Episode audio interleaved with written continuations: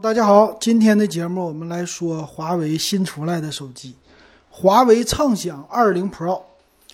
那一说到畅享系列，我又得说啊，这个系列不值得买。那今天呢，你看开篇基于之前的所有的经验，我就说了。那咱来看哈，这个手机今天值不值得买？先来说这个手机的外观。说之前通知大家一件事儿，前两天六幺八老金买了十一 Pro。哎，不对，十一 Pro 哈，iPhone 十一买不起 Pro，一百二十八 G 版，花多少钱？四千五哈。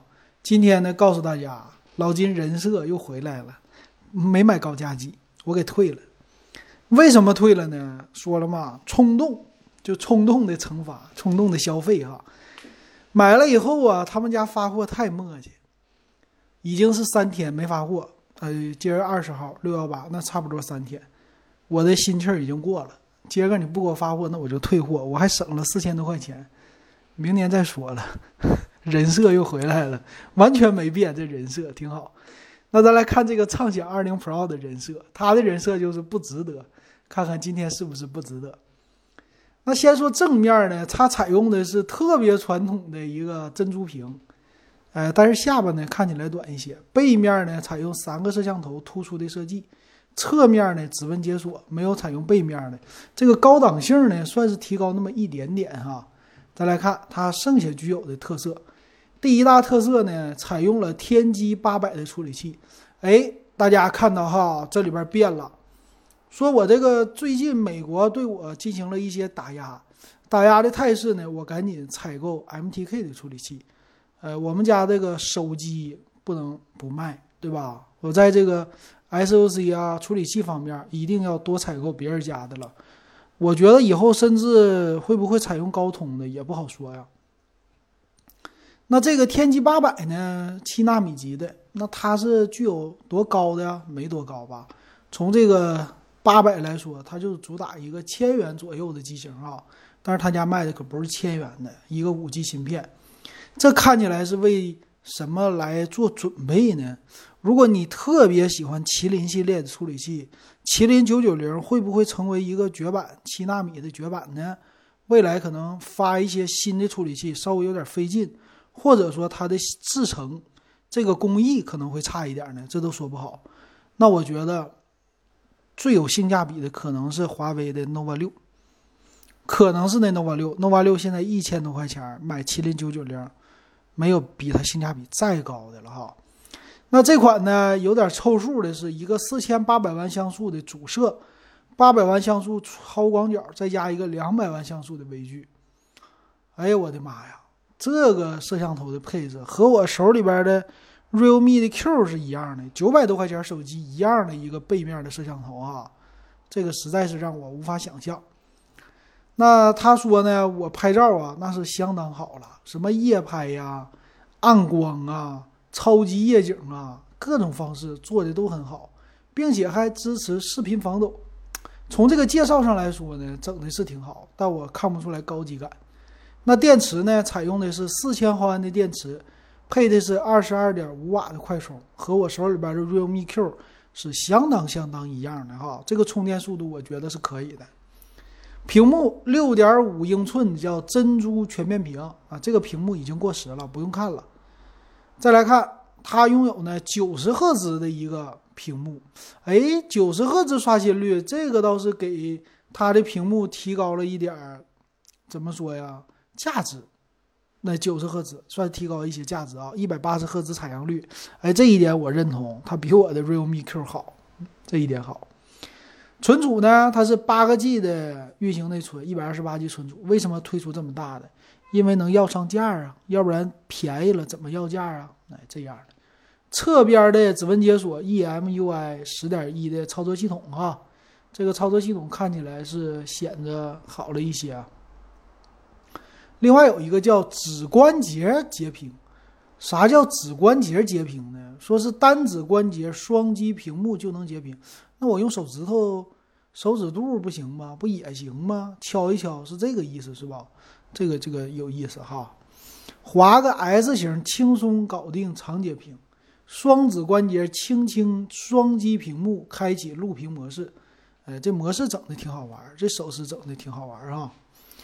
它也拥有呢，就是全生态的一个啊，和你的屏幕啊、什么大屏的呃电视啊这些可以做一个视频通话的功能。别的功能就没啥了啊。畅享二零 Pro 很容易被忽悠啊，以为是什么 Mate 二零 Pro 或者华为什么 Pro 呢？二零 Pro 呢？很容易。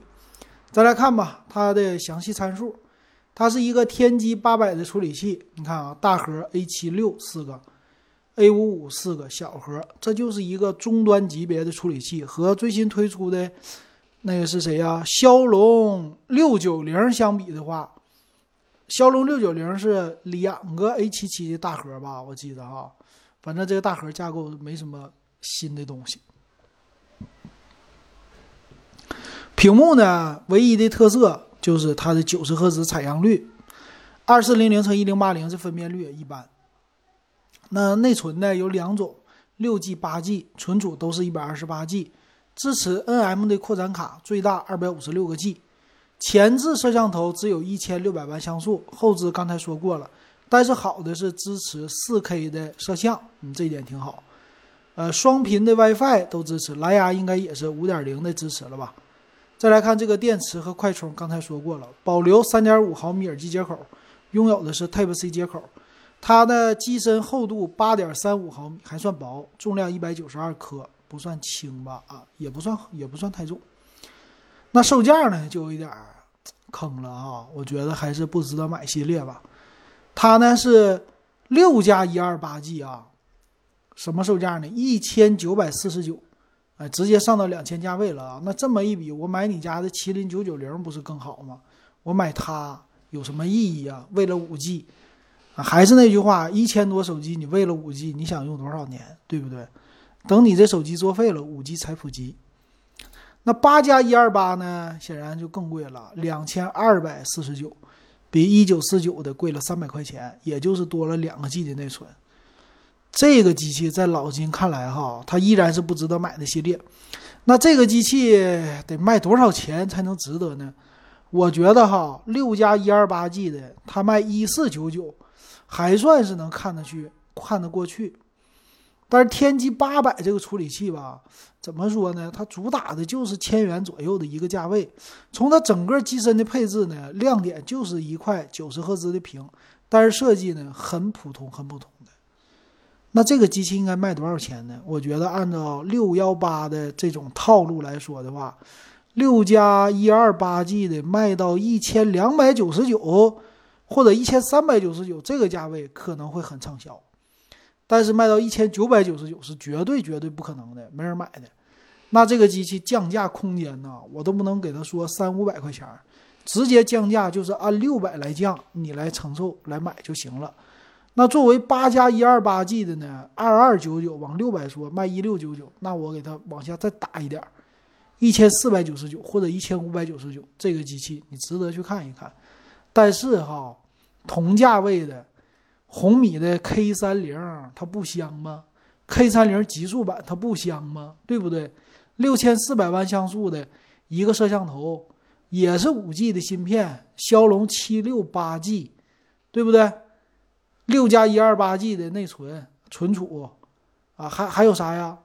后边摄像头也比它多，全都比它好，当然重量比它重一点。屏幕一百二十赫兹，卖多少钱呢？